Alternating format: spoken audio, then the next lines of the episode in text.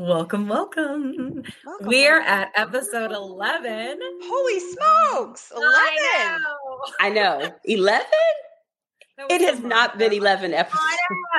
like, you know, wow. 11 of the Plus Sides podcast, Cracking the Obesity Code. If you're new here, which like what are you doing? Like you, we've been looking We're for glad you. are here though you know, we're so glad you're here. we're yeah. so glad you're here. We Catch get, we get about 100 to 200 new people every week so we're stoked that you're here. But we're going to tell you a little bit about what this is about a little bit about ourselves and then we'll get started. So uh, this podcast was born out of the tiktok community for glp-1s like support with obesity type 2 insulin resistance pcos we all met there started taking these medications, which have completely changed our lives in many, many different ways and in different use cases, is kind of how I look at it. And then we thought, you know what? There's so much misinformation out there, or lack thereof information, or mm-hmm. incomplete information. We should try to have a podcast where we all come together, where we tell our stories, where our testimonials matter and they're not being cut and positioned for someone else's agenda to further it. So that's what we're doing here. So we are going to talk about a lot of different things, but we back it up with facts or science or science or data, you know, to make sure or that you know what we're or, or science, yeah, to know that what we are saying is true. like this isn't. You're going to hear these very extraordinary stories, and sometimes it's hard to be like, wait, like that sounds kind of good too, too good to be true. Sometimes it is. You know, there's always poop though. Like I'm not gonna lie. There, like no matter how good a story is, there is always poop involved in these stories. So I'm just gonna let you know. See, Kat's already doing it.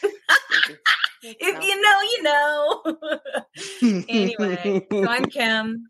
I'm a nut. Um, we're glad to have you here. Um, I uh, currently take Wegovy. I've been doing this for about a year. I've lost uh, 60 pounds. This has completely changed my life, um, improved my mental health, um, and all the things and all the ways, you know, got rid of food noise for me. I have a completely different lifestyle. I eat better. I exercise, and I actually enjoy it for the first time. which is huge. Um, and today, our um, episode is called Eat Less, Move More The Myth is Debunked.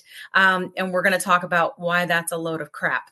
Um, but before we get started with that and our community guest and our special guest too, um, Kat Carter, what's up? I see you have drive through drive through cat headphones on today. I did. Good. I tried this um, this webcam. It's supposed to have a better um, microphone, but as you can see, once again, I can't get anything to work with this. I'm trying to get away from drive through cat, but I kind of like you it. can't I, get I'm away not gonna lie. I'm, I'm, a little cat. bit married to drive through cat headphones. I kind of like. We could I think that our audience likes drive through cat. Yeah, yeah, like or I know. could be yeah. What was it? Or the Ozempic Mounjaro dupe. yes, you could be the dupe. Yes, we'll be dupe cat. I have an idea about that, but yeah. No. Oh, good. no dupe here. No dupe. Mm-hmm.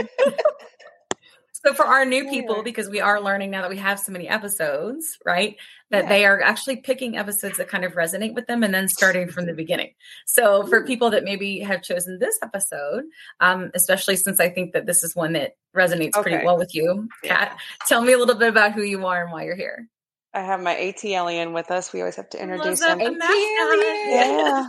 Because we live in Atlanta, so he's an AT alien, but he's got all my some of my Prince stuff on on here on his on his person. I actually took him to um a, a, Prince spin a couple of weeks two two Sundays ago at my oh. cycle bar and East Cobb. You um, took him with you. Yeah, I did. Oh, you got to yeah. check out my TikTok on Kat Carter Seven. Yeah, we. Did um, you post it? I haven't seen it. Heck yeah! I know. I think no, I tagged you guys. Look, I'll go look. Do we need to put it on the YouTube channel? I, I think you do. I think yeah. we do. We toasted Purple Rain cocktails after the ride. It was oh, it was nice. a Prince ride. It was so great. Shout out to my that sounds um, really fun. Our yeah. instructor Kirsten Kirsten Rickers at Cycle Bar East Cobb. Okay, and, awesome. And hey, Jernine, you get this. Yes, um, her her playlist. It started off with Mountains. Mountains is not a huge hit, but it's from this yes. soundtrack. Oh. Yes. we are both you like it all. Ginormous Prince fans. Like yes. We're ginormous Prince fans. So yeah. yes. So it was Jernine, so why do you like I mean, don't you have something weird of Prince that you I know, you do, don't you? Some sort of something. So don't judge me. My ATL Prince fan fam would would probably knock you down for this, but go, I, I mean, like they'll try to steal it from you. Yes, oh, no. when he was on tour during uh, Purple Rain, I'm dating myself. Um, he went and got his hair cut, and I'm from Washington D.C. and he went to this um, salon and got his hair cut. Well, yeah. I was in seventh grade and I just thought, well, let me just walk up there and see if they have his hair. and they told me that the, that they didn't. And I was crushed. And my mom was like, oh my gosh, I cannot believe this girl's asking for Prince's hair. Well, yeah. the woman, the owner was like, hey, wait a minute.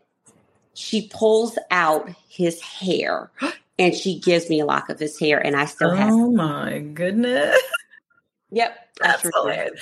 I love how weird you are because because both of you are weird and I am completely normal. So it works out well. Yeah, right. All right. Right. Okay. Right. Yeah. We need to move out of the way before the lightning comes through the electronic device. You know. Right. No. Yeah. Strike me dead. No.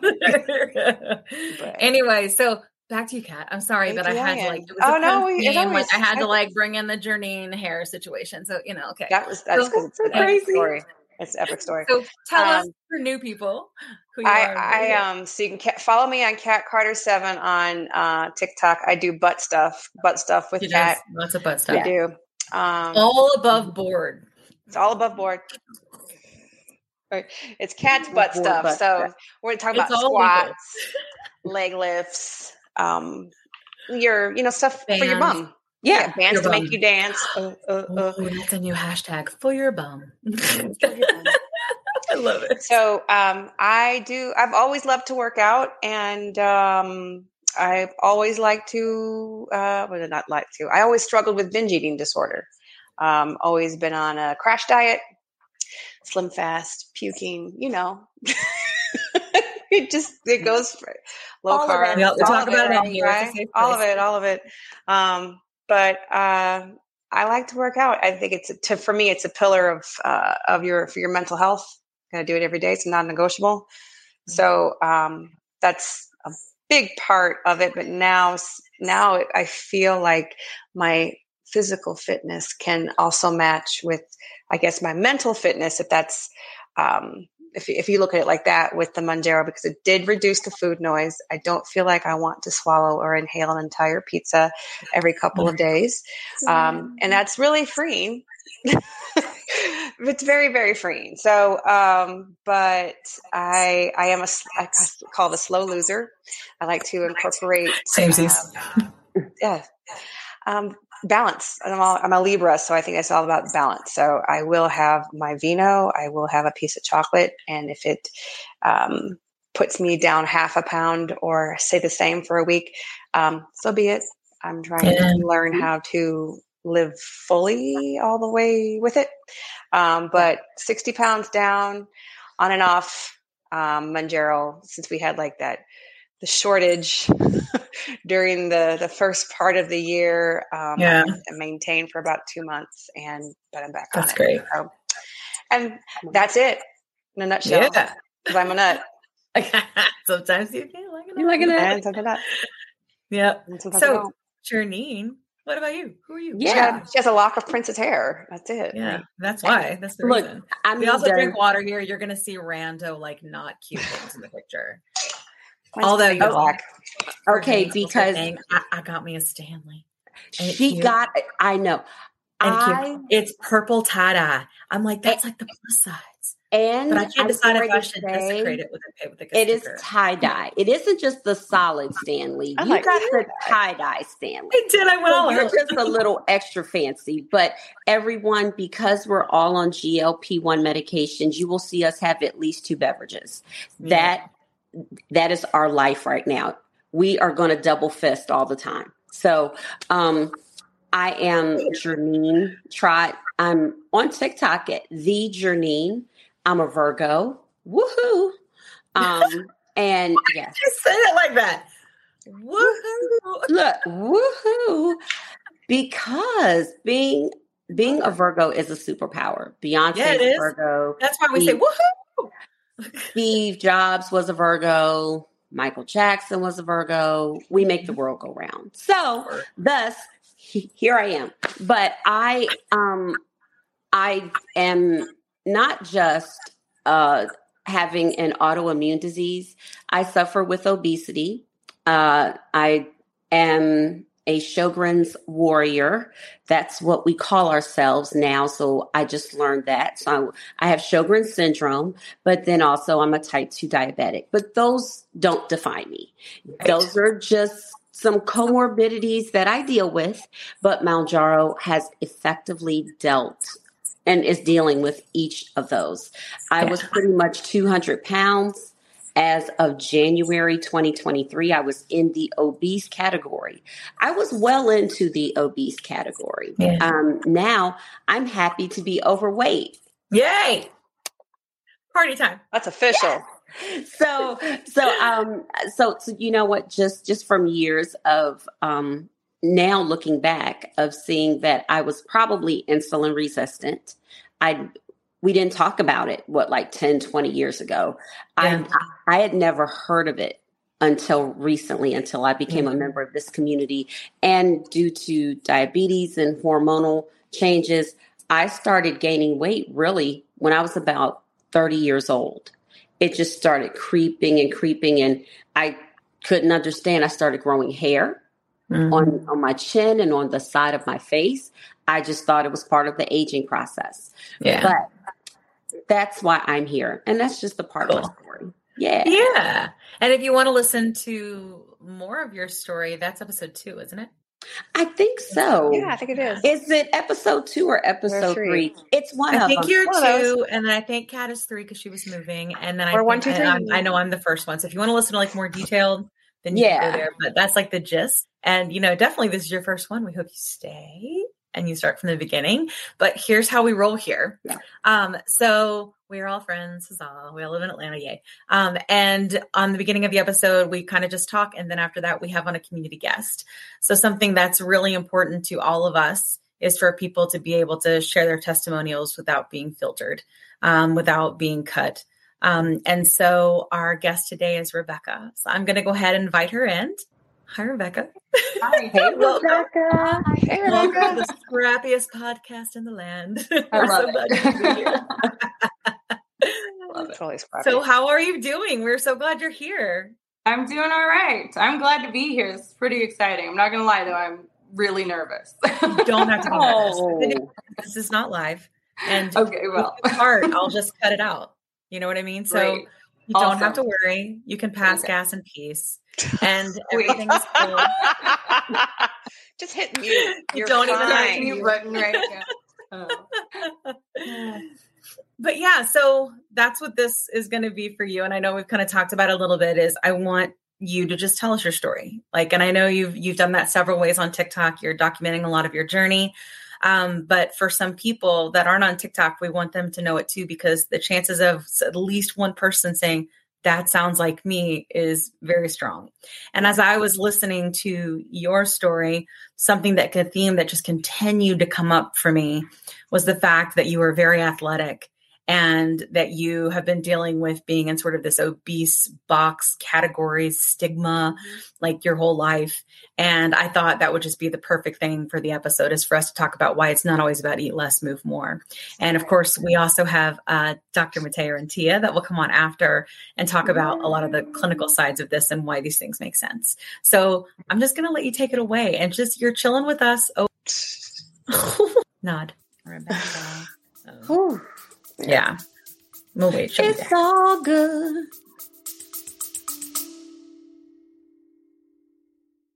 Welcome to Fuller Butts, a behind the scenes plastic surgery podcast.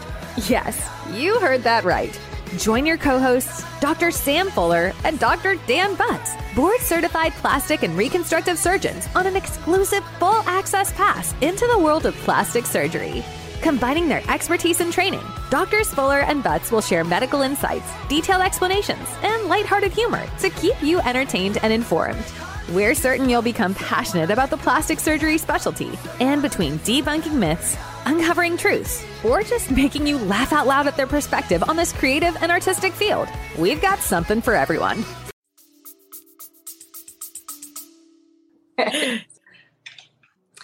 Hi, I'm Rebecca. I have my own um, TikTok. It is Rebecca on Mounjaro. And I have lost 60 pounds, 63 ish pounds actually, since I started in September, uh, September 25th of 2022.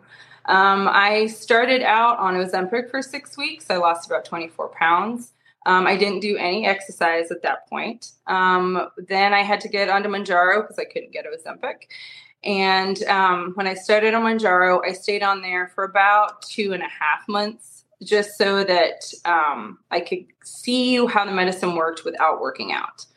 And then I started working out, and things have been just moving along, progressed pretty fast up until recently, where I've stalled. So, going back into my history though, so I um, have always done some sort of athletic activity. Um, I danced for a long time but I was always the heavy or the heavier ballet dancer. You know, all of the girls in the class were lanky and tall and slender and anyway. And I was just the short one. So I always not that anybody ever said you're the fat ballerina, but that's just how I felt. Um and you know, I didn't I don't think I overate as a child, but and honestly didn't ever think about it. But then there were times, especially as I look back now, where I was like hiding my eating. So that sort of all started at that younger age. Um, when I got into high school, uh, we did a BMI test. And that's when a coach told me after doing like the whole pinch test thing, you know, that they do with the big plastic mm-hmm. grippers. Um, and they have you stand on the scale. Uh, he told me that I was obese, even though I was about 135 pounds and I was still dancing. Um, I always considered myself relatively athletic build, you know, had like big thighs, relatively big rear. so, um, but when he said that, that also just kind of tanked and declined everything and how I felt. So that's kind of where it started that he told me I needed to lose weight. Um, then as an adult, um, I was just never good enough. I was never, you know, pretty enough, skinny enough, whatever enough for for mm-hmm. men in particular. Um, so you know, I'd gain weight, would be like, hey, you know, you need to do this, that, and the other. It's embarrassing. It's whatever. Um, I would work out all the time. I've done I've done kickboxing. I've done um, most recently CrossFit. I've done everything in between: yoga, spin classes, swimming, aerobics, and five o'clock in the morning. Um, you name it, I've done it. Um, I've been on every restrictive diet: Weight Watchers, Jenny Craig, uh, Noom. Um, I started doing like factor meals where I would only eat just like those specific meals and count my calories. I've always logged food to the point where it's become obsessive. Like it just distracted from my everyday life and I didn't want to live like that anymore. Um, I've had gallbladder surgery where I was told I wouldn't gain any weight, and then I did, and no one could give me any answers about that. Um, I had a hysterectomy in like 2020. I was also told I wouldn't gain weight and then continued to gain weight. That's when they started to do tests. But all my tests came back as relatively normal range. And the doctor wasn't willing to delve any deeper into that. Instead, it was just eat better or eat how you, you know, like eat well mm-hmm. and exercise. Just keep doing that and you'll be fine. And then I think what really kicked it off at the very end was um, in January 2020, my best friend and I were like, that's it. We're going to the gym. We're going to uh, do this. We're going to knuckle down. And it, in, I don't know, eight months or something, we lost, I lost 21 pounds. Uh, we were just getting frustrated, my friend in particular, because she wasn't really losing anything at all. We were doing there four days a week. Um, we were eating relatively well. She was just eating salads, which is not necessarily the right thing to do when you're working out and lifting weights and stuff, but that's what she thought she needed to do because that's what society has told her to do eat less, move more. Mm-hmm. And um, so we just kind of gave up, as one does after they've, you know, worked really hard at something. And um, and, and then that was it. I gained back all of that weight in the two months. I went back to my doctor yet again and said, Look, I've been here numerous times for the same thing. What's going on with me? Why can't I have answers? What can I do? What will make this better? And uh, we talked about bariatric surgery at that point because it had gotten, you know, to that degree. And um, I told her I looked into that and my insurance wouldn't cover it. So then she said, Hey, what about Mounjaro? And that's how it led me to this. And this has been, Mounjaro has been the only thing that has allowed me to move my body and eat right, but not restrict myself or feel like I'm, you know, not living in the moment or being able to be happy or have a treat, you know, um, and still lose weight and still feel good and be healthy. My mental state is better. And, um, and I think it's really important to get the word out about that. So that's kind of it in a condensed nutshell. well, that was a great wow. condensed nutshell. I awesome. tried not to make it 31 minutes again. no, was that what it was? I don't know. I, I it was a long, yeah. Honestly, we were all texting about it and we were just enthralled. We thought it was and so relatable. And you know, I think it's it's really I remember that. But like you and I are pretty close to the same age. So um I remember that in high school when they brought out that pension thing. Mm-hmm. I remember that. And I of course I was obese then. And I was also, I would say, I wouldn't say I would say I was active, but I wasn't athletic. I was like always just average at kind of everything. like, and my mom was like, you know, that means you're athletic, right? If you're average at everything. I'm like, I don't think so. I don't think that's what that means. You know, you know, um, but I was like that too. But like I did things in school and I was very active, but I was obese too. Um, now I have always been that way. It was more just like I wanted to be funny so that people like wouldn't notice. You know what I mean? Um, mm-hmm. but it didn't matter. I never could lose more than 20 pounds at a time, ever, ever, ever. And then when I got older, my magic number was 30. And that is if I white knuckled it really, really good, you know? So I can totally relate why. And I, again, like I was all over the place. I'm a social butterfly. Like I was all uh, doing everything. So it wasn't like it wasn't, I wasn't moving. It wasn't like I was mm-hmm. fat and lazy, but for sure that's what people thought. And the only way I could find a way around that is to be funny. You know what I mean? Right. And that's I think we all kind of find different things.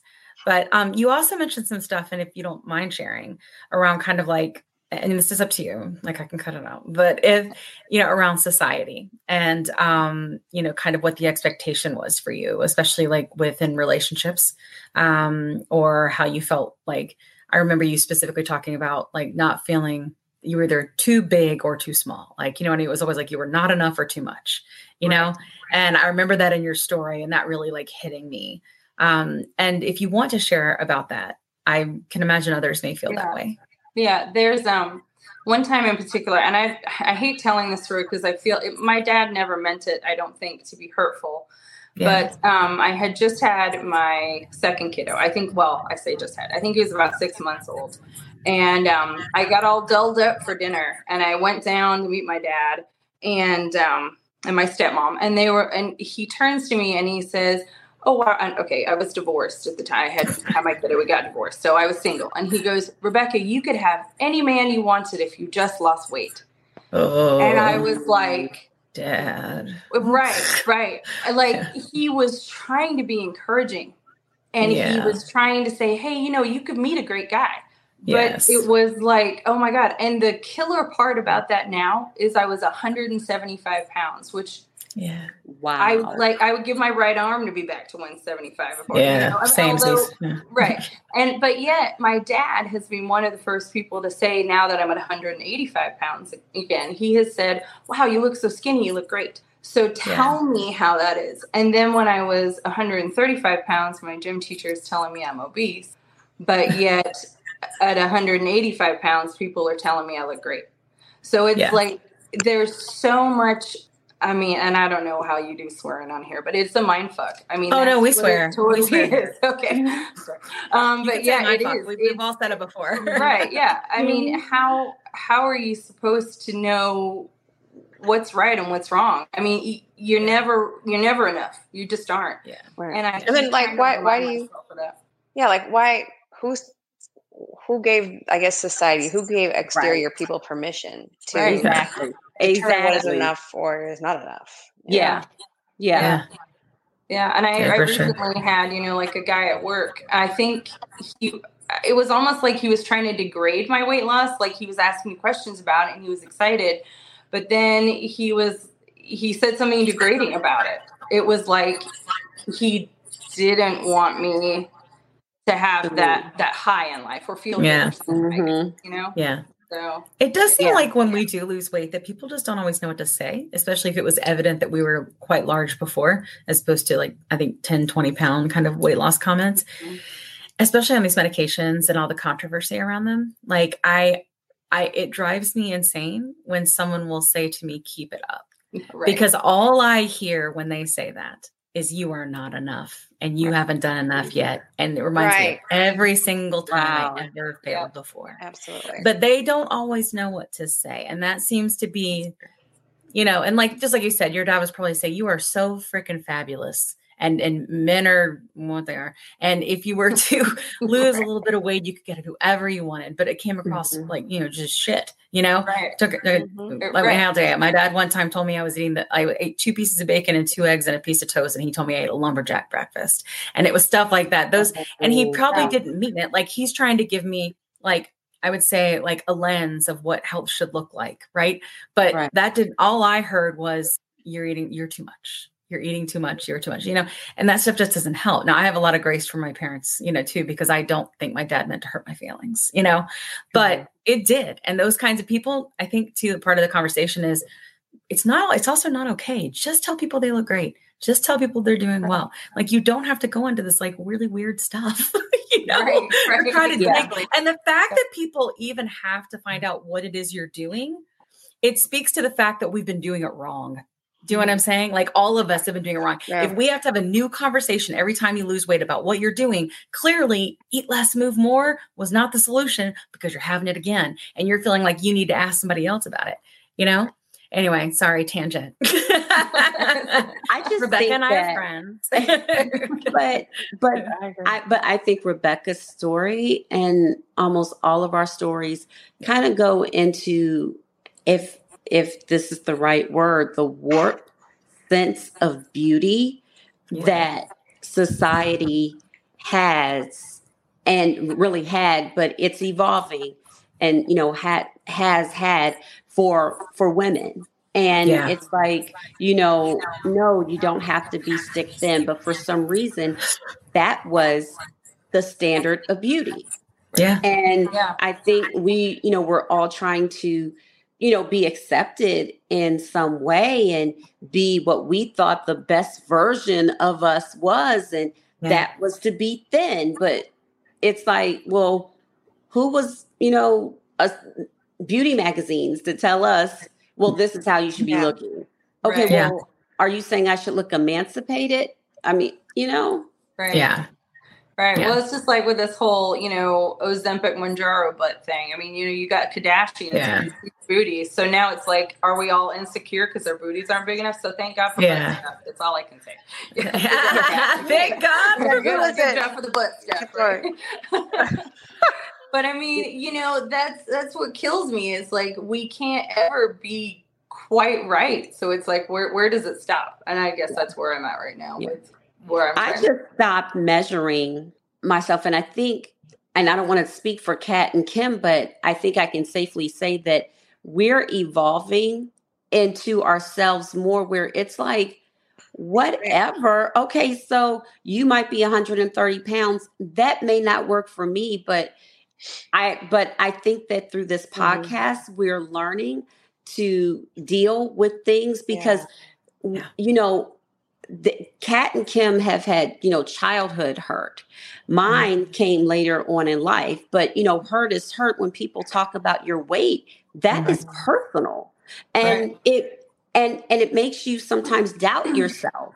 And it's like now Mounjaro has helped I, I, know at least for me, I'm like, yeah, stuff I used to let slide before. Yeah, yeah. I don't let it slide anymore. Yeah. I'm like, right. nope. I'm like, stop. Yeah. Yeah. Yeah. It does sort of feel like you're your best, and and you know this is that too good to be true that you're going to hear from us sometimes, guys. But you know it does sort of feel like it helps you be your best self, like eh, because yeah. your best self physically, not and not because you're thin, right? But because your right. body's working fucking right. You know what yeah. I'm saying? Like yeah. you're feeling better. The thing is absolutely, and it's not just like I remember when I was talking to my therapist, not my therapist, but um, uh, my psychiatrist about it, and I was like, and I I'm not sure that I'm you know and y'all know I've talked about it pretty openly before. I'm not sure that I am that I have manic depression. I don't really have any of that at all. And mm-hmm. she's like, well, that's because you're losing weight and feeling better. And I went, no, no, no. It's because I'm feeling better. That's what it right. is. It's not, it's not the weight clear. loss. It's the yeah. fact that my mind Correct. is clear which has yeah. made everything fall in line. And my mind is clear because my body's working right, right? And right. it wasn't before, you know? And it's hard to make people really understand like the power of that. Um, mm-hmm. the power of like the gut on the mind, you know, like that yeah. has fascinated me like crazy. like, you know, mm-hmm. it really yeah, is. Definitely. And so and I think that's why I'm so tired. People talking about like this medication being this appetite suppressant. Like, come on, guys, we we have plenty of things we can take for appetite suppression. You know what I mean? Mm-hmm. We needed something to help our body work right. You know, and I think you're mentioning a lot of stuff about you know, I think hormones, right? Where you were like, hey, like it's I had surgery, my body completely changed and started working differently. You know, I had you know two different surgeries where that happened and and that people weren't necessarily looking deep enough and i think that's something that we may also see too i don't know about you guys but until you go to specialists that's when they're like let me look a little deeper. Let me look a little deeper. You know right. because you know general practitioners they don't necessarily have the time to do any of that because they see so many right. patients you know? But yeah. So yeah. i think i think it's just interesting to hear like we hear these commonalities like the fact that you were always you know very physical and like kat is like that too right? She was always very active. Like she really was and like the fact that you were a dancer and all that stuff it's like obesity doesn't care like it doesn't, it does, it doesn't, it picks whoever, like, you know what I mean? It's not, it's, it doesn't matter what your background is, what your body was like originally. It doesn't matter what, what race you are, what gender you are. Like it will, it will come for everyone. It's, it it's going to come for you. Yeah. It will come yeah. for you. Like that's the thing that it is sort of universal which in a way can help connect us right um, so i really appreciate you know you telling your story it means a lot to us. Um, and i know that there's somebody out there that feels feels very similar and it'll be nice to hear somebody for them to know they're not alone you know? And for the next part we're going to talk about why it's not their fault. So now we know yeah. but you know who really knows? Dr Matthea. Heck yeah. And she's back. There she hey. we're going to call you a friend of the show. That's what we're I, Oh, she's yes. I've listened to you guys, even on the episodes I'm not on. I love this show. Thank you for having me back. Yes. We're so Thank glad to you. have you back. Yes. So um, so first of all, hello, welcome. Um, and mm-hmm. second, um, I know you were able to hear Rebecca's story. You know, um, some of our friends I mentioned in the beginning may be new, and this may be their first episode where they were like, hmm, you know, and then it gets them to other episodes they may not have seen episode three, which Dr. Maternity is on. And you can go back and listen to it. It's an excellent episode. It is, I mean, if I just say so myself, but it's because we talk about, it just sounded funny. Um, we talk about the death of diet culture and we specifically talk about telehealth obesity and why or clinics and practices and why that has been a, why there's been a rise in that and the need for it. So go back and listen to that episode. But going forward, we'll start talking a little bit about, you know, Rebecca about eating less and moving more. And that's kind of how we'll get started. Um, but Dr. Rentea, if people don't know about you, can you kind of just give us sort of a intro of who you are and what you're about? Yeah, thank you. So I'm Dr. Matthea Rentea. I'm a board certified internal medicine physician and obesity medicine physician. So what is unique if you're sort of newer to this community is that obesity medicine is actually a whole board certification on its own. I think someone's echoing. I think it's you. It's yeah. I'm gonna turn it down. Does that help? A little. It did. Oh my gosh, it, it did. sounds like you're in a yes. That was too funny. You're like, I think someone's echoing. Do I need to like? Are we live right now? We're not live, right? No, we're. No, we're to you. Like a blanket on this table because I'm in this new room that's like so freaking echoey. It sounds empty. Like yeah, you need more stuff. House. Okay, hold yeah, on. Yeah, I'm gonna just. I'm sorry. I'm gonna literally put a blanket around the desk here. Like this is insane. I've never had. I'll be, I'm sorry. I'll be I already have to get a blanket. it's okay. Oh my god. Um, one and of you guys what would happen if we went live, y'all. It would be bananas. But people like this stuff. I, I people like that was hilarious. But that was Everyone true. Like was I like, it a lot. Well, it's not us. Just true. Like, and then right when I intro Rebecca, she's like, gone. No. yeah. I was like, and then disappear. thought we were friends. Oh, there we go. There's the blanket. It's gotta be a fun blanket too. I may leave this. This is kind of hilarious for those who are listening, you can't see, but uh, Dr. Rentea is like putting blankets everywhere. it helps. It's going to absorb some yeah. of that reverb. Let's give this yeah, a round two. So here's the tricky thing: you're coming out of one thing but going into another. Is this better at all? Much better. better. Yeah. okay. Better. Yeah. yeah. I I moved a week ago, and it's been excuse my language a shit show figuring it out. Like, freaking moving always like that? I hate it. I was like, like I hate it. So easy. My house worked forever. Just I hate it. Beating and moving. Yeah. Yeah. All right, so I'll start over. Anyway. we're, okay. Hey, Dr. Matthea. Tell us about you. so thank you so much for having me on. I'm Dr. Matthea Rentea. I'm board certified in internal medicine and obesity medicine. And I'm really passionate about this area. I'm someone that myself has been dealing with obesity my whole life, like literally since kindergarten, I can remember. So all of the stories, Rebecca, when you were just talking, I can relate to all of them. Everything from the comments from parents in school. I mean, it's sort of seared in there, you know? And I just became number one, I got more training. I started out as a primary care doctor, and then I realized we were never really getting to what was going on. We would kind of be like adjusting medications, but we never really got to what the problems were. And I found that when I did the obesity medicine board certification, I understood things so much more. So although I'd been practicing for a long time, I felt like I finally got some of that stuff that I was really missing. Yeah. Yeah. Awesome. awesome. Yeah. Um, in terms of um, these medications, um, I I think that you've heard that they've changed like the lives of a, of a lot of us, you know. And I know that you treat people that you know have obesity, right? Like like all of us. um, but I'm curious, you know, in terms of hormones. Like Rebecca talked about that quite a bit about with she has PCOS, um, and she talked about um, you know um things with i think it was a hysterectomy is that what you said rebecca mm-hmm. yeah yeah and, and like how does that affect i would even say like I mean, we know it affects weight but how does it affect obesity and like how is that sort of almost immovable you know yeah because she's exercised her face off you know literally yeah. but mm-hmm. you know like why is that so I feel like, you know, everybody, like, you know, the, the name of this podcast is, you know, basically uh, eat less, move more. That's not yeah. accurate, right? And so what ends up happening when you've got Met, I'm going to use the word like metabolic derangements. When you have insulin resistance, which can go along with PCOS, when you have things like that happening, your body's physiology isn't working the same anymore. And so, this concept of I just eat less and I move more, your body's not responding the same anymore. So, we can't go about it in the same way. Your hunger cues don't work the same you're actually deficient in some of the hormones that you need. You're not responding to other ones that you have a bunch of. That's the resistance part. So things just aren't working properly anymore. Literally, the system's broken. And then we're telling people, well, go do what other people at a lower weight do. And it's just not the same game. Yeah. Yeah. Yeah. Makes a lot of sense. That's something Alex said on the last episode is he said, why are we fixing the problem with the food with food? it doesn't make sense. yeah, so true. Problem with the food. Let's fix the problem with the food with the food. You know, like you know, yeah. So I think, think, I think of, that's yeah. interesting because that's when I would say like the biggest the biggest things that we get. And I don't know if I've so I've told the girls before. So my son, he's 10 and he's seeing me do this and he has like ideas that he likes to share with me about like mm-hmm. what we should what we should do and stuff like that. And he's like, I think that you should have a segment called crime and punishment. And you should bring up comments for haters and make them feel stupid. I'm like, well, that's not really mommy's jam.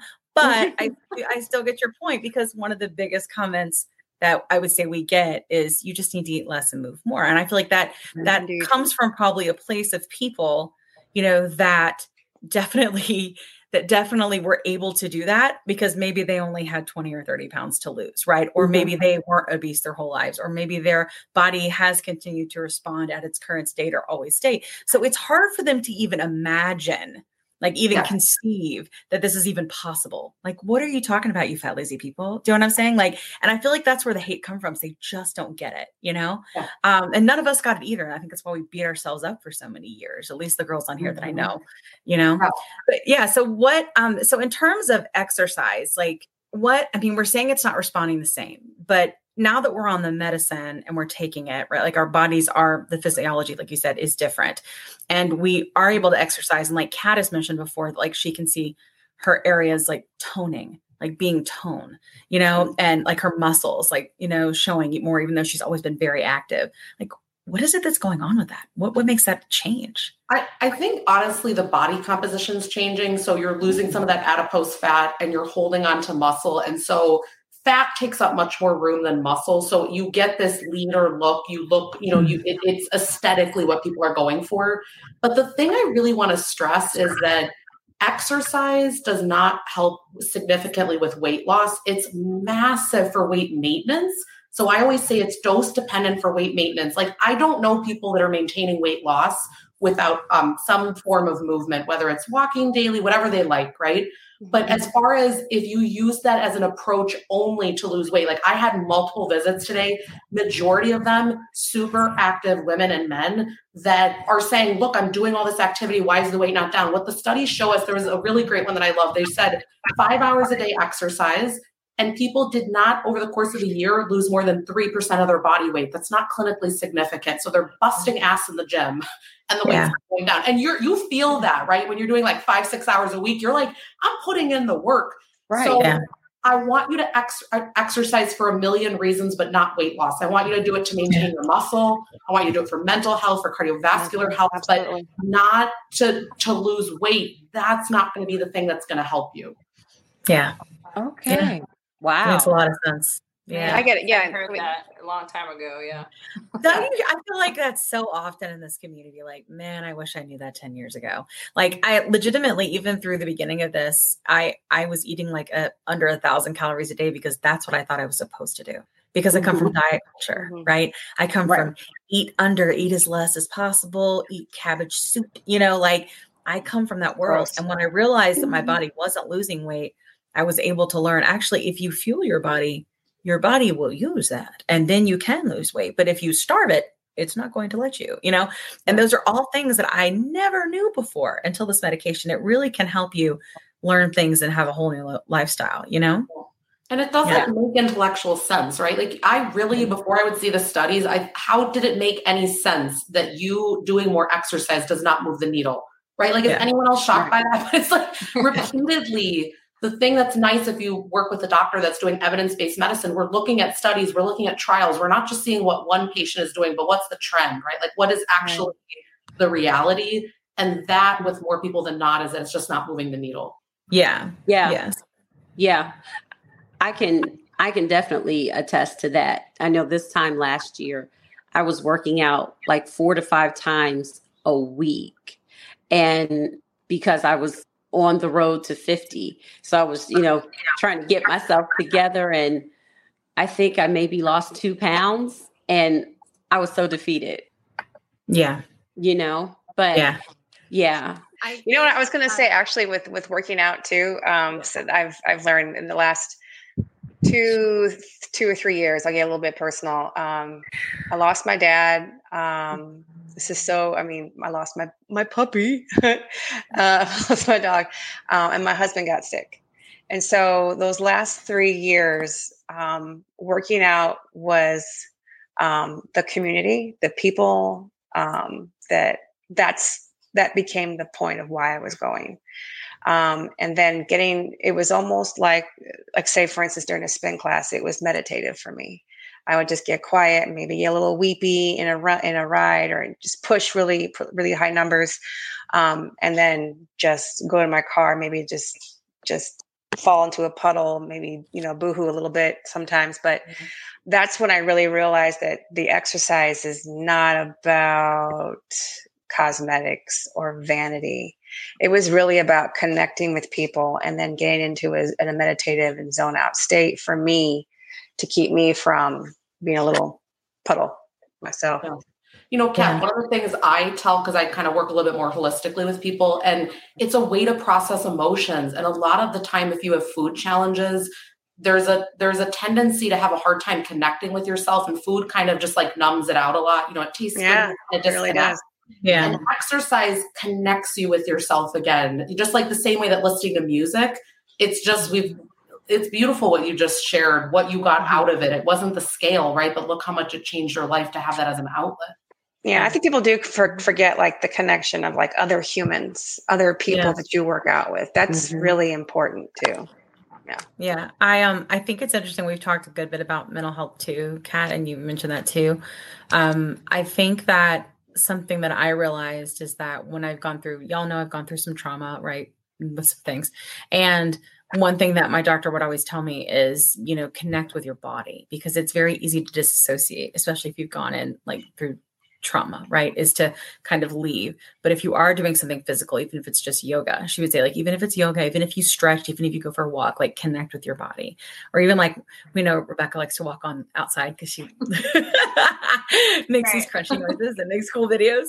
But yeah, I think that, that that's something that I again, and that's something else I wish I had known 10 years ago. You know what I mean? Um, it really does help. It really does. It kind of just it really does like make you be more present and more in the moment you know um, instead of going and trying to soothe other mm-hmm. places with other right. things yeah i was going to say that was a big thing that i've noticed this go around losing the weight in the past um, yeah. i worked out to punish myself i worked mm-hmm. out because i ate the wrong things and i was angry at myself so i would work out now yeah. when i'm working out now that i'm on Mounjaro Mounjaro is doing a lot of the work for me i mean as far as helping my body channel what I'm doing. I'm working yeah. out because I enjoy doing it and it makes me mentally happy, not because yeah. I ate a piece of cake and by God, I need to go for a walk. So yeah. I think that's been a huge difference for me this go around. So for sure. Something that I've learned too about that and what you're saying is it's like, and uh, this girl Catherine that I met in our community, I don't know if you know her, but she's like, food does not have moral worth.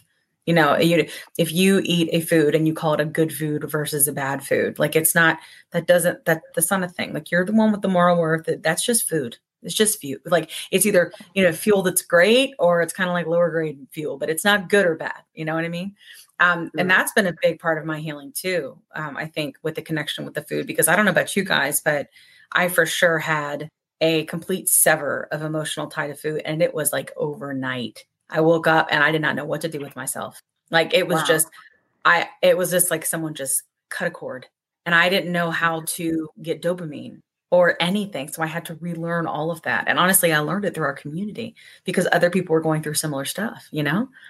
So, I mean, it's really fascinating what these medications can, can do, you know? Yeah. yeah. Yeah. And speaking of like say mental health and how it correlates, I'm going to kind of just build out onto the actually a question that I did have for you was uh, for uh, for Dr. Rentea is um, would that be is that part of the pillar um, of all of the aspects of I don't want to call it weight loss, but obesity treatment, um, the mental health, the exercise.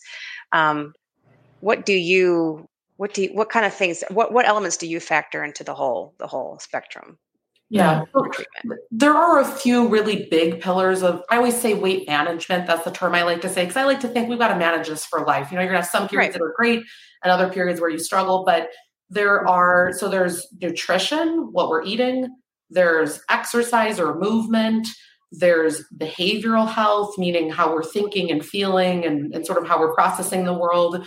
There are medications, and then there's surgery. And I'm sure there's another one that I'm forgetting, but those are, you know, sort of big ones and the challenge is like all of us don't have problems in all the areas. And that, that's like the thing that's tricky about it. Yeah. So everyone assumes, let me tell you, when I see someone new, the story that they've always been told is that people always think that they're eating horrible food in massive amounts and sitting on the couch. And that's just not yeah. true for everyone.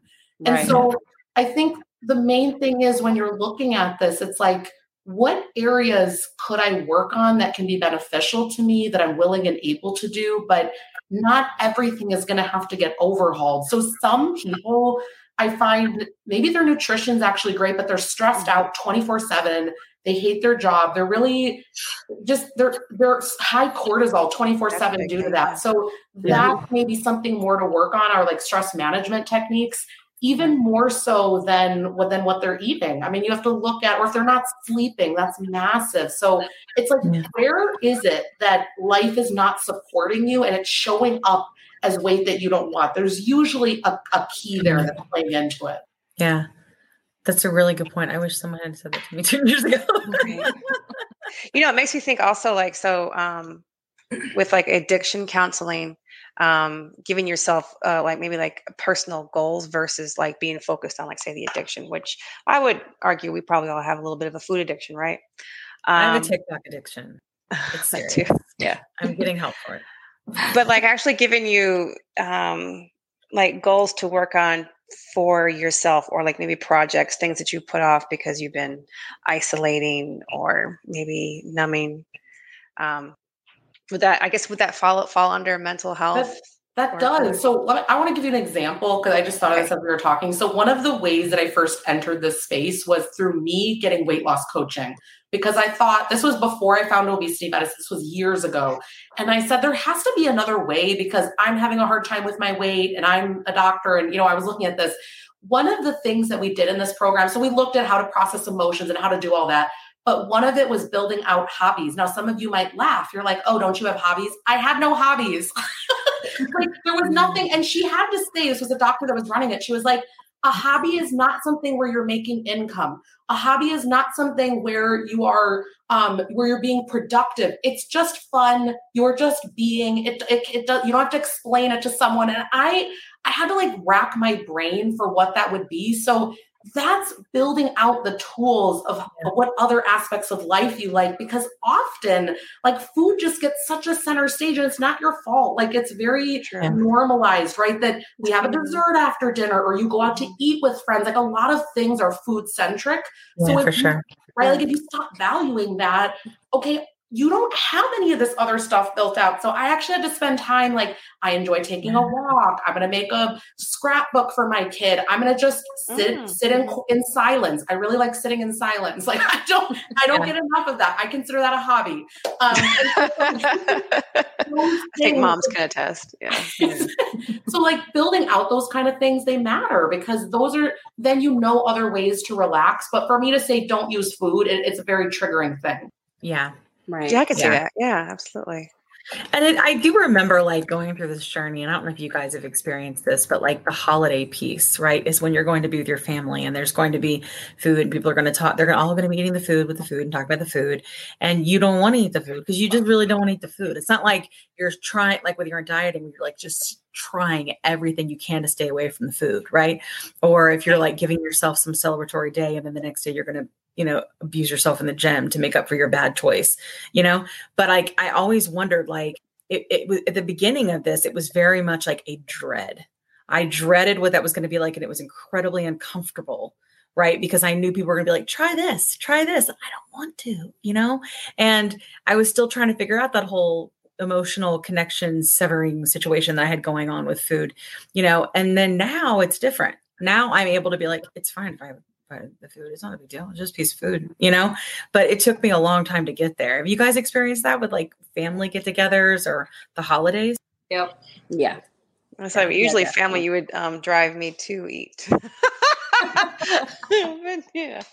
Or but to, I mean, I, that's what my mom was always going, the thing, you know? And I'm like, I don't want that thing. But before, but she would also kind of out the other side of her mouth when I was growing up be like, eat, eat, eat. And then she'd be like, You're eating too much. Like it's just like mixed messages yes, all I the time. everybody's you know? mom was like That's that. still there. Like, sure, regardless yeah. of that she's not like that anymore, it's still there. you know? Yeah. Anyway, yeah. Anyway, um, but Jernine, I think you had a question for Dr. Rentea. Oh, yes, I do. Dr. Rentea, you were starting to see a lot of no. None of it is. All right, ready? Five, three, five, four, three, two, one. Oh no, it's a bad one. There we go. Well, we got movement though. See, exactly. we got there. It was seven. It was we did not- the countdown. Real cliffhanger. okay, look, we're gonna try this again, but thank God for editing. So I'll make it quick. So Dr. Rentea, we're, we're starting to see a lot of cracking down on uh, GLPs uh, from like pharmacy benefit managers and insurance companies, like, you know, with doctors prescribing them, um, especially off label. We've recently heard that, you know, some pharmacies are changing their policies and won't, you know, sell a GLP off label at all. Why do you think that is? And, you know, when there's already such a huge issue with availability and affordability? Yeah. So I think that the crackdowns from insurance that's coming from they want to save money, right? So they, for example, like unless mm-hmm. someone has a type 2 diagnosis, they don't want to cover it off label for something else. To me, it's 100% them trying to do cost savings. I think we've talked about this before that most people statistically are on an insurance plan for less than three years. So they know that you're going to drop off the panel real quick. They don't care about your long term health. So that's number one. They're, they're, you know, they're wanting to save money. Um, the pharmacies are actually on the hook that if they don't get paid by the drug company, they then have to eat the cost. So they then want to make sure they're verifying the diagnosis, for example, like type 2. But as far as I think they're still letting people, if they're doing cash pay purchase it, even even if it's um uh you know not um with that diagnosis code, like if it's off label for weight management.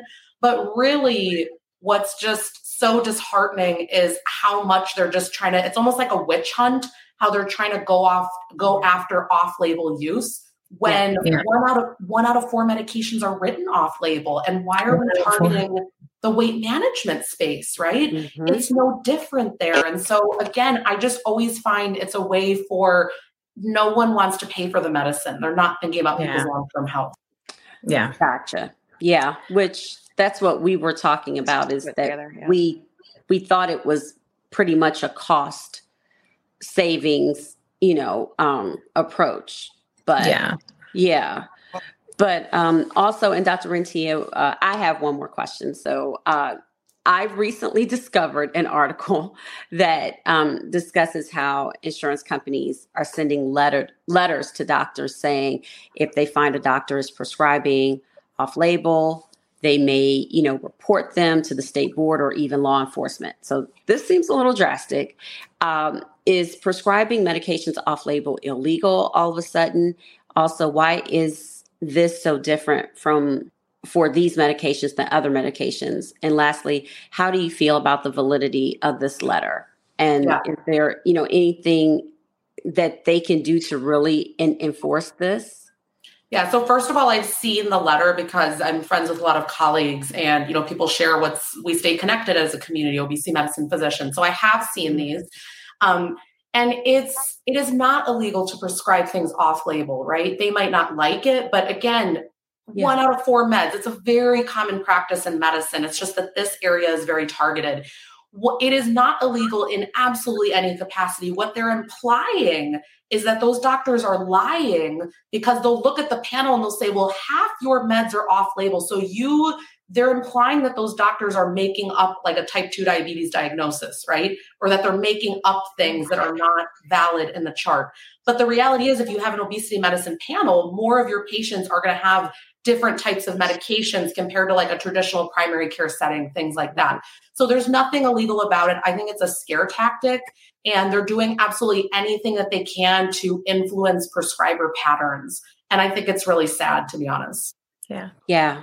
Yeah. Thank you. I mean, what are the chances that they would even do something like that? Like, you can, there's nothing illegal there. There's nothing. Yeah, like, I don't. That's great feedback. I'm just glad we were kind of. Yeah. Okay. Yeah. I'm glad we you set like, the record straight.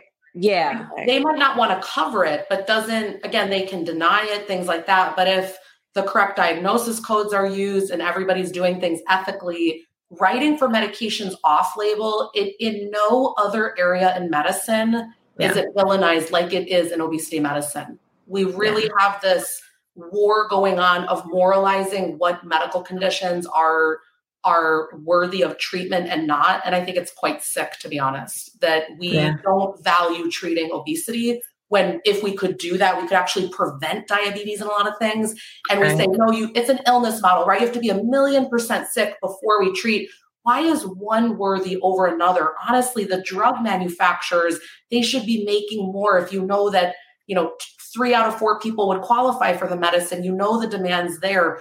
Why right. are we all turning on the doctor, the patient, the you know things like that? It's a yes. supply issue, right? And like that's where a lot of the problems coming from. Yeah, and I, I yeah. you know, you know, I run my mouth on TikTok a lot about about the media and all the bullshittery that goes on there with these medications, mm-hmm. and um, I have coined that term bullshittery. And, mm-hmm. um, but I really think it's because they're spending it to get any, they want to get as far away from being accountable for making those poor choices as possible.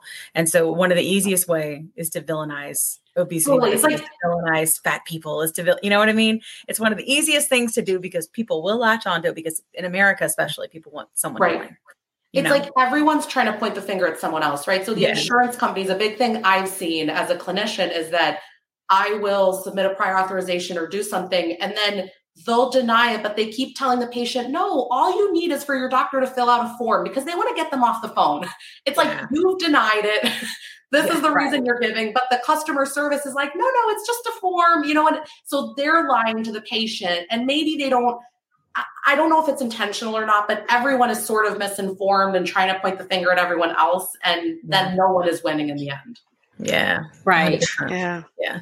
Yeah. You know, um, speaking of type two, so something that Rebecca had shared with her story is that um, she actually had a particular A1C, and I can't remember the the number, and you can share that with Rebecca. But you know, kind of found out that later by going to a doctor that was a specialist in obesity as opposed to like her primary doc, you know, it turned out she was was type two, so she was like misdiagnosed.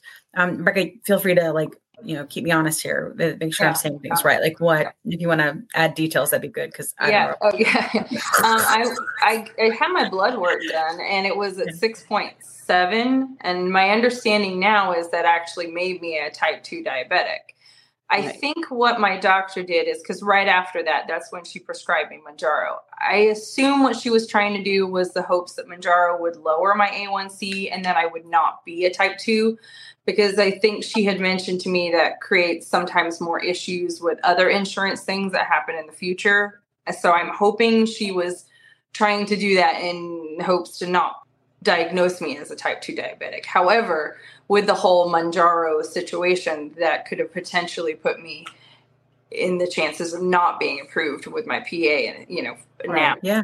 So, um, and it wasn't until I talked to Dr. Mitchell per Kim, um, that he was like, well, that actually made you type two. So uh, this whole time I could have had a PA approval. But my doctor even said that um, when I went in to talk to her about it, that even with a type 2 diagnosis, she isn't able to get her other type 2 diabetes patients the Mounjaro um, mm-hmm. PAs approved. So I don't know what she's maybe lacking in what she's doing, but yeah, I don't think she might not necessarily be lacking. So a lot of the time, just because it's on the formulary doesn't mean that they can't still require step therapy. So what's tricky with type two, uh, let's just talk type two for a second. Sometimes you need to have done the oral medications and then the other GLP ones, and then last is Mounjaro. It's like a tier three. And so often it's not that they're doing it in a wrong way. It's that you have certain step therapy and is that doctor willing to go through a year or two of walking through it with you until you get to Mounjaro because mm-hmm. they want to cover something cheaper right? So if if ozempic can get it done if some of the oral medications we actually have lots of medication for type 2 diabetes right? We do not for obesity treatment but um so a lot of the times what is required all the doctors don't necessarily know and it's yeah. a very time intensive process, right? right? To know, listen, you have to fail XYZ. So we have to go try those. It's a lot of work mm-hmm. to do mm-hmm. that. Mm-hmm. Yeah. yeah. Yeah. Yeah.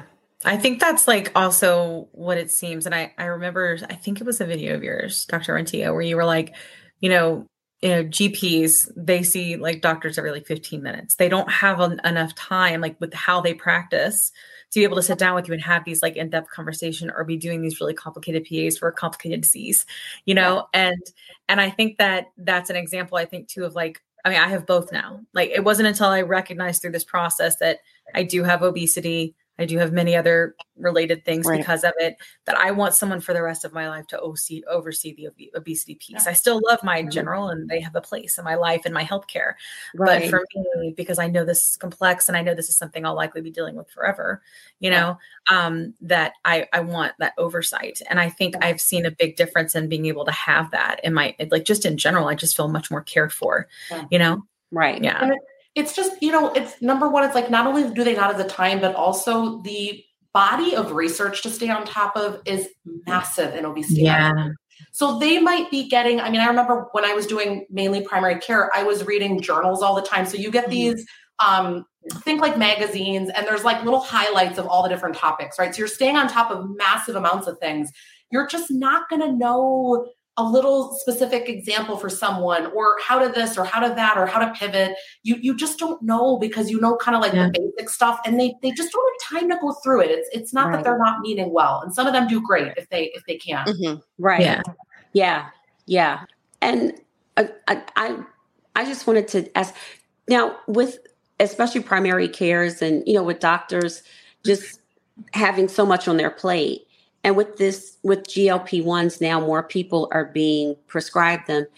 What what do you all think, and especially Dr. Rentea, about is there a way to maybe have an advocate that could be like a, a go between between the patient and the doctor that for people that are on GLP ones? Yeah, it's it's a it's a resource issue. So for example, a lot of what I see getting done. First of all, I'm happy for anyone to get the medicine, and I'm so happy if a, if a mm-hmm. primary care doctor can get all their patients that need it that help. Right. A lot of what I see though is they're doing some help, but maybe not super optimally. Like they'll be like, "Hey, here's a three month prescription of the lowest dose. Come see me back in three months." And yes. ideally, you kind of lost time because you could have probably adjusted or done different things. But hey, something's better than nothing. Yeah. Um, but the but what you're talking about, like, yeah, could there be mm-hmm. someone? That is not necessarily the physician, but sort of like a mid level or someone else take it over, a million percent, but who's going to pay for it? So this is another thing. Obesity oh, medicine oh, yeah. is actually reimbursed super horribly. And so the reason that people end up going and doing like cash practices like me, it's because you cannot deliver the level of care that you want if you're sort of doing regular reimbursement because it's not reimbursed at a specialist level. it's reimbursed yeah uh, regular, if if not even that, because you're spending even more time for the certain level of code that you're using. Yeah. Yeah. yeah. I don't know if that answered the question. Yeah.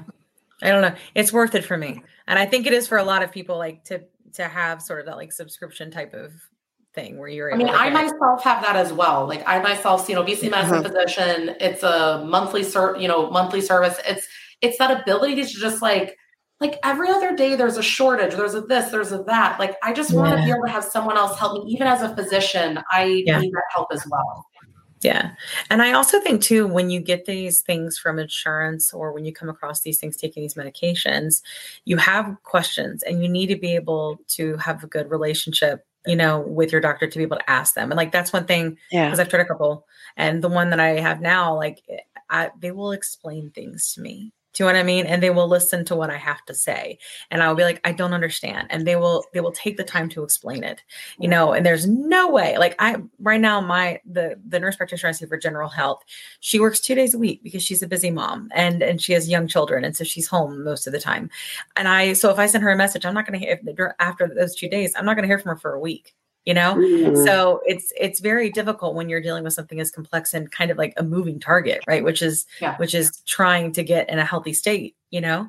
Yeah. um i so i i do think that that's been a big difference for me as well. You know we've seen um and Jernine kind of mentioned her experience with one particular pharmacy uh recently uh that basically called her doctor. She said show so i'm just gonna bust her.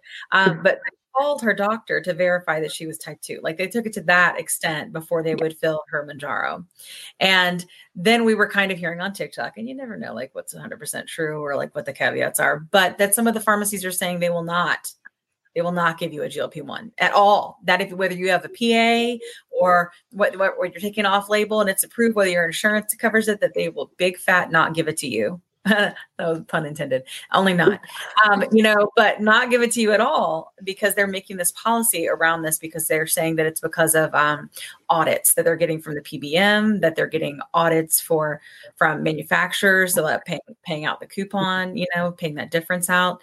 Um, yeah. Like, what do you know about that? Because we're all just kind of speculating and we don't really know what you got.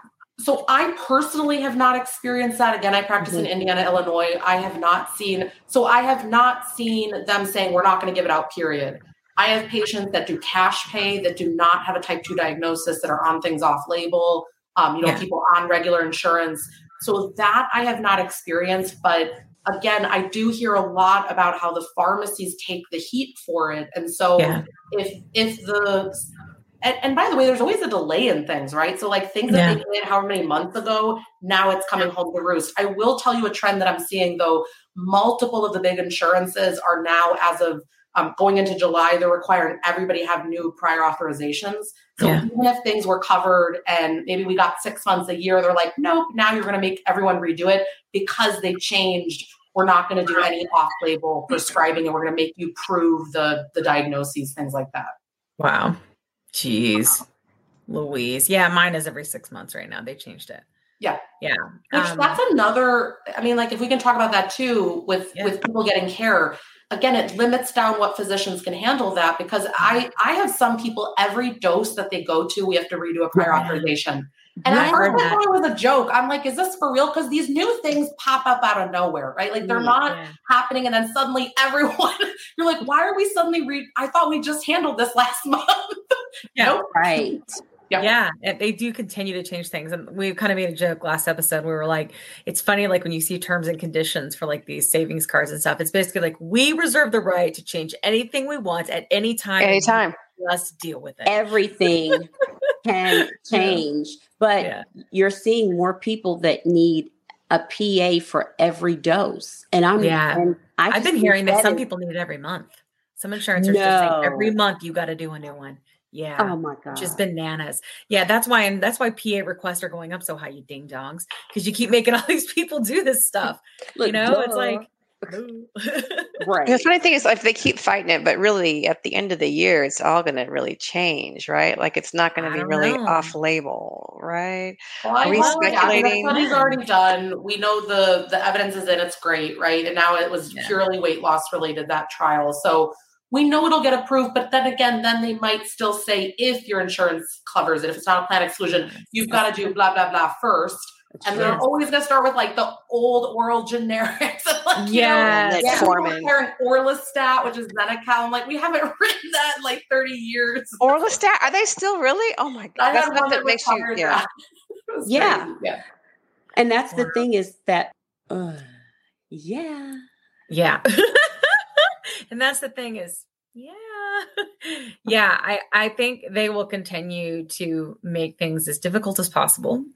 And they will do and i think that some people because it's such a pain will give up and that's what they want. Yeah. You know i think they're definitely looking to try to make you do and then you just give up. But like there's anything that i can say to our listening mm-hmm. or viewing audience especially if you're going through this do not fucking give up. This is not that thing. This is not the thing you give up on. There are other things you give up on. Maybe you give up on the cake you know, there are other things, but getting the medication that you need for your health is the thing you don't you know, yeah. because it is not your fault. They have proven it with science. it is not if your you fault. Can, if we can get everybody, like if just just just don't stop. I just yes. you have like a movement like that. That I mean, that's what we're working on. like mm-hmm. get yourself a team where they keep doing these things for you, right? Because yeah. you yourself cannot be appealing it and running after it all the time. But if your doctor has a team behind them they will be able to just keep doing these things. That's yes. just part of what is needed. And if you don't have that, it gets really hard. Yeah.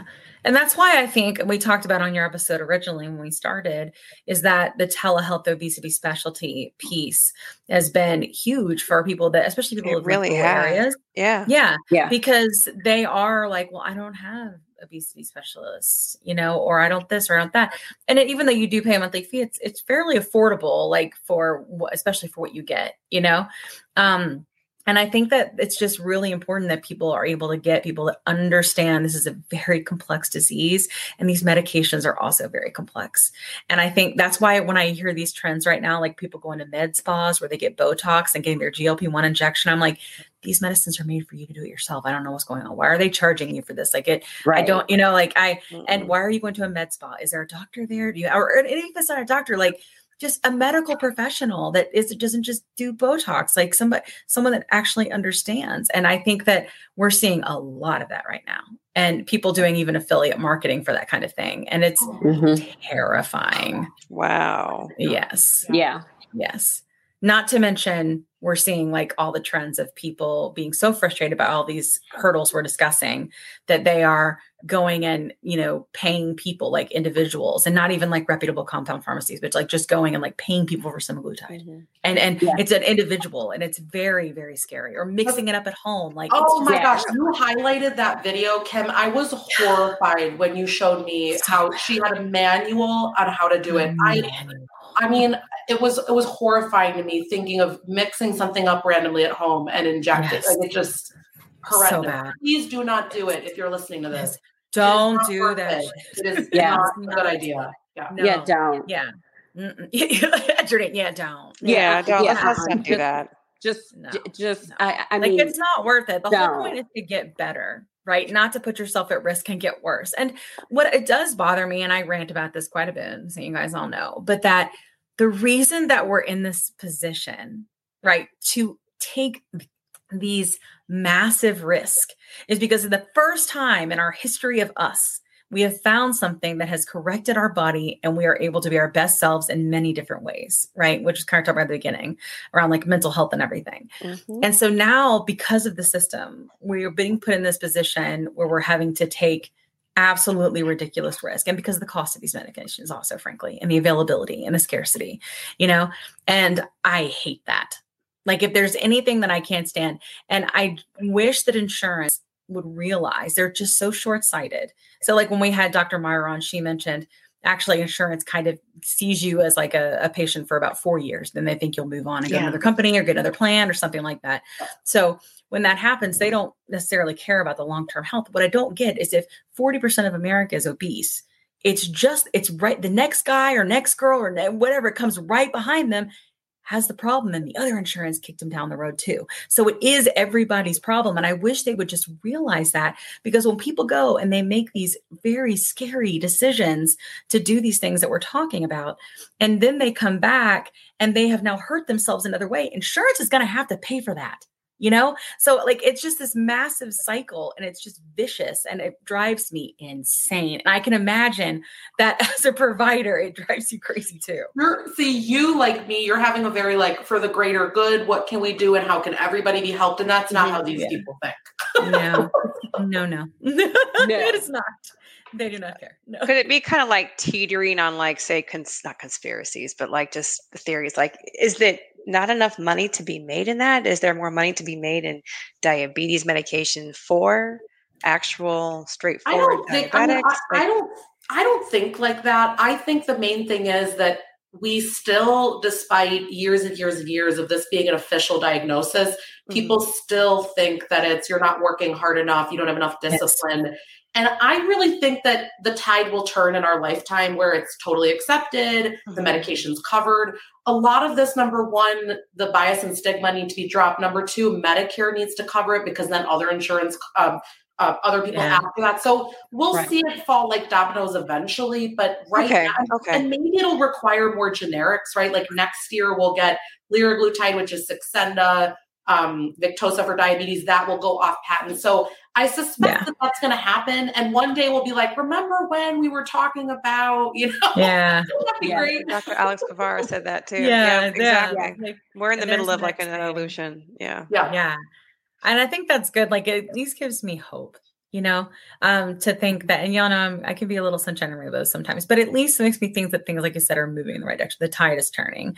I don't know about the stigma I think that that will stay with us quite a while. But at least with this podcast, we're trying to find more people to let them know they don't have to feel that way and that, that they can come in our community and that they are welcome here. So we're kind of yeah. moving the piece that we can and doing the things that we can. Yeah. You know, one of the things is we have to help children that are suffering with this because yes. Mm, yes. one of the things with with stigma and bias you're told it so many times you internalize it that's the internalized oppression and then you believe it and that's the place you act from and so if we can't help our kids to realize that size diversity is a fact and you're not broken and you know we so parents have to de-diet culture themselves in order to help their children and so this is like multi-generational how it's going to go down mm-hmm. I, I, feel like, like kim and i are are you know we're we're healing post that yeah. like now i feel like i finally like because we're coming out of it in our 40s but it's been internalized i would say the majority of my life like you mm-hmm. i i guess is it humility or humble like you just don't feel worthy enough to speak up because you were always kind of mm-hmm. the butt of jokes mm-hmm. the you know the the reason for you know, you know you just you can't you can't be like other kids like things like that. And yeah, just you just really yeah you're you're just I just you broke my earring. and here just came apart. But anyway, um, but you really touched on you're. It's something that I I, I know that maybe I, I forgot because that's exactly what we went through. Like we're we're it's a forty year recovery from it. So yeah, it's true. It's it's it, the kids going through this now. It's it's it's crucial. Yeah give yeah. them the self esteem that we didn't, you know, we just yeah, missed. Sure.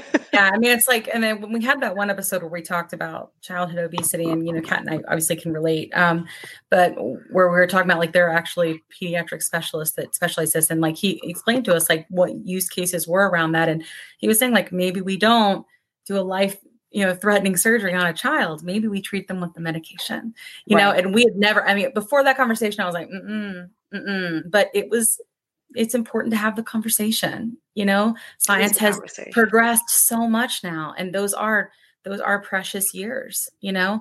Yeah. and um so important. And i i don't know if again like looking back if it's something that i would have done um my mom was really big on her brain has not developed yet. She ain't taking anything.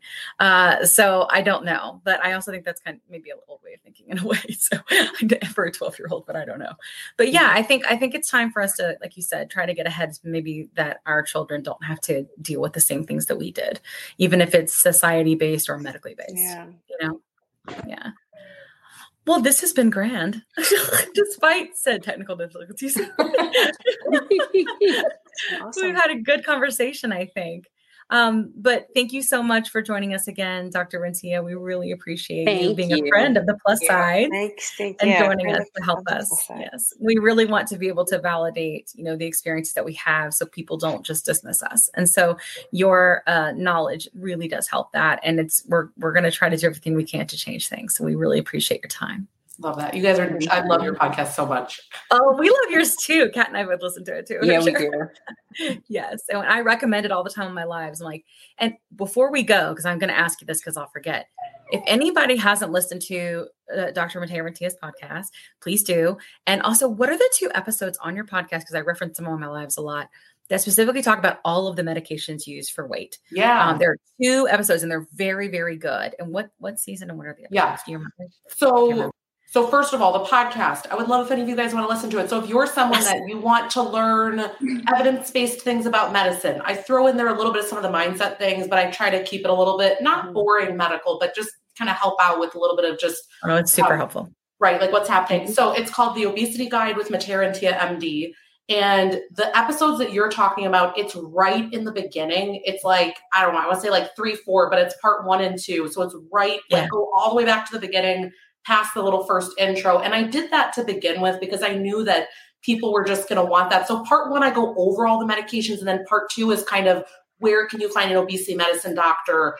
What are yeah. some of the things that that logistically can you combine meds? Can you this? Can you mm-hmm. that? So yeah. those are really like the nuts and bolts. If you want an introduction to oral FDA approved weight loss medications as well as injection. Everyone's always talking about injection, but there yeah. are other options, even if your insurance doesn't cover it, that are generic. Like just open your mind that there are options you might need to tell your yes. doctor. So I have a lot of people yes. that actually tell their doctor about it and then their doctor listens and then they help them.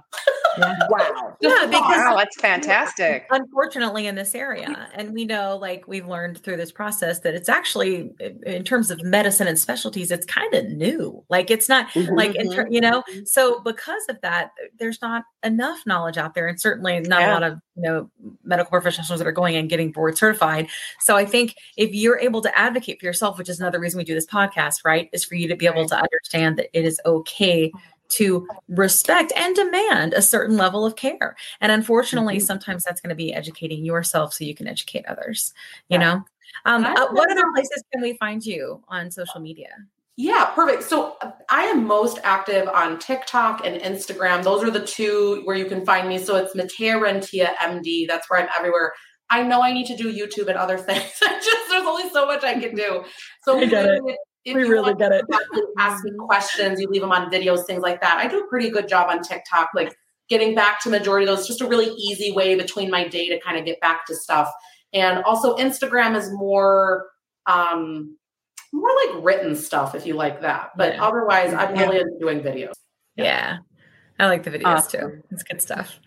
Awesome. Well, thank you so much for joining us again. I will include uh, Dr. Rentea's socials and a link to her podcast in the show notes so that you guys can watch it if you like. It's wonderful. And, um, but thank you so much for coming. And um, Rebecca, thank you so much for joining us today and telling thank your story. You. Thank you guys for having me. I appreciate I get messages every episode from at least one person that says, that sounds like me and you will change their life and they say i will go talk to my doctor. And it's because they hurt you. So thank you for coming and sharing your story and being vulnerable. You're welcome. Thank you guys so much. Thank you. thank, thank, you, so much everyone. Well that was fabulous. Yay. right? Oh my gosh. Oh my gosh. Like ah. despite technical difficulties. I know. Technical, technical difficulties abound. I love you. Yeah. you know? Yes, but is. I thought it was a really good conversation. And um, especially yeah. like even with Rebecca. And like I think it's important for us to talk about too, like when a doctor is looking at your blood work and they don't want to label you. But that label may be what you need to get the medication and the care that you need. And that was a perfect yeah. example, right? Mm-hmm. Because I think that not all doctors realize, especially we know about type 2, which is it is chronic. And chances are, once you've gotten to a certain A1C, you're always going to have to manage it. It's not just going to go away. It's not curable. You know, you'll manage it with food or you'll manage it with medicine or whatever. But even like we talked about that, right, when we had on um, Dr. Toomer, you know, She's like, you can turn your blood sugar around with one meal, you know? But, yeah. you know, if it's at the point where they're tracking it monthly and they're giving the A1C, like that's very, very important, you know? Yeah. So I think, unfortunately, we're going to have to do a lot I think as a community to be educated in our areas so that we can advocate for ourselves. I really do. Mm-hmm. You know? Yeah, definitely. The definitely. work never stops. Yeah. Sure. Well, I think we've um, spent quite a lot of time together tonight, so we can do some classic sign offs if you guys have anything to share. Um, I am always just going to say that you're not alone. It's not your fault. And I'll always say hasta la pasta. what about you, Kat? I have been going through this book of quotes by women, and um, I found one that was awesome. And it's um, by Georgia. It's Georgia O'Keeffe.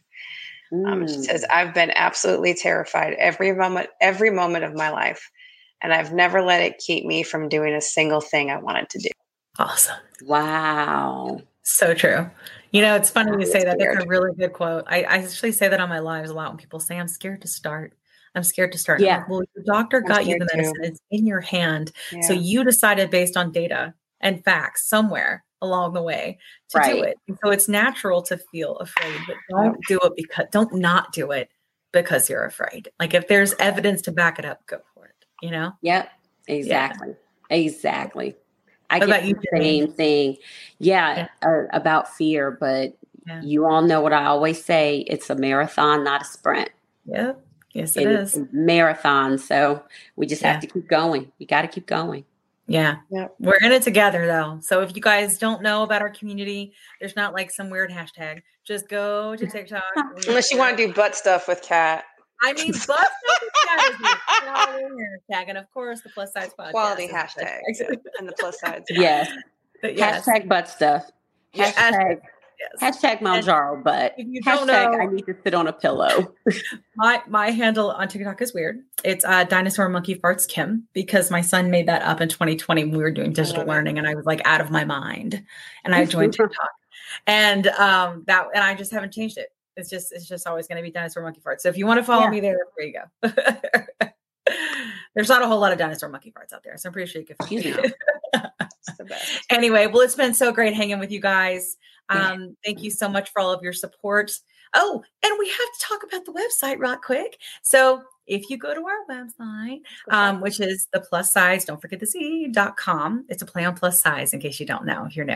Mm-hmm. Um, we have a merch store. So our podcast is completely driven by people donating their time, and we don't have sponsors or anything like that yet. And we're mm-hmm. continuing to grow, which is grand.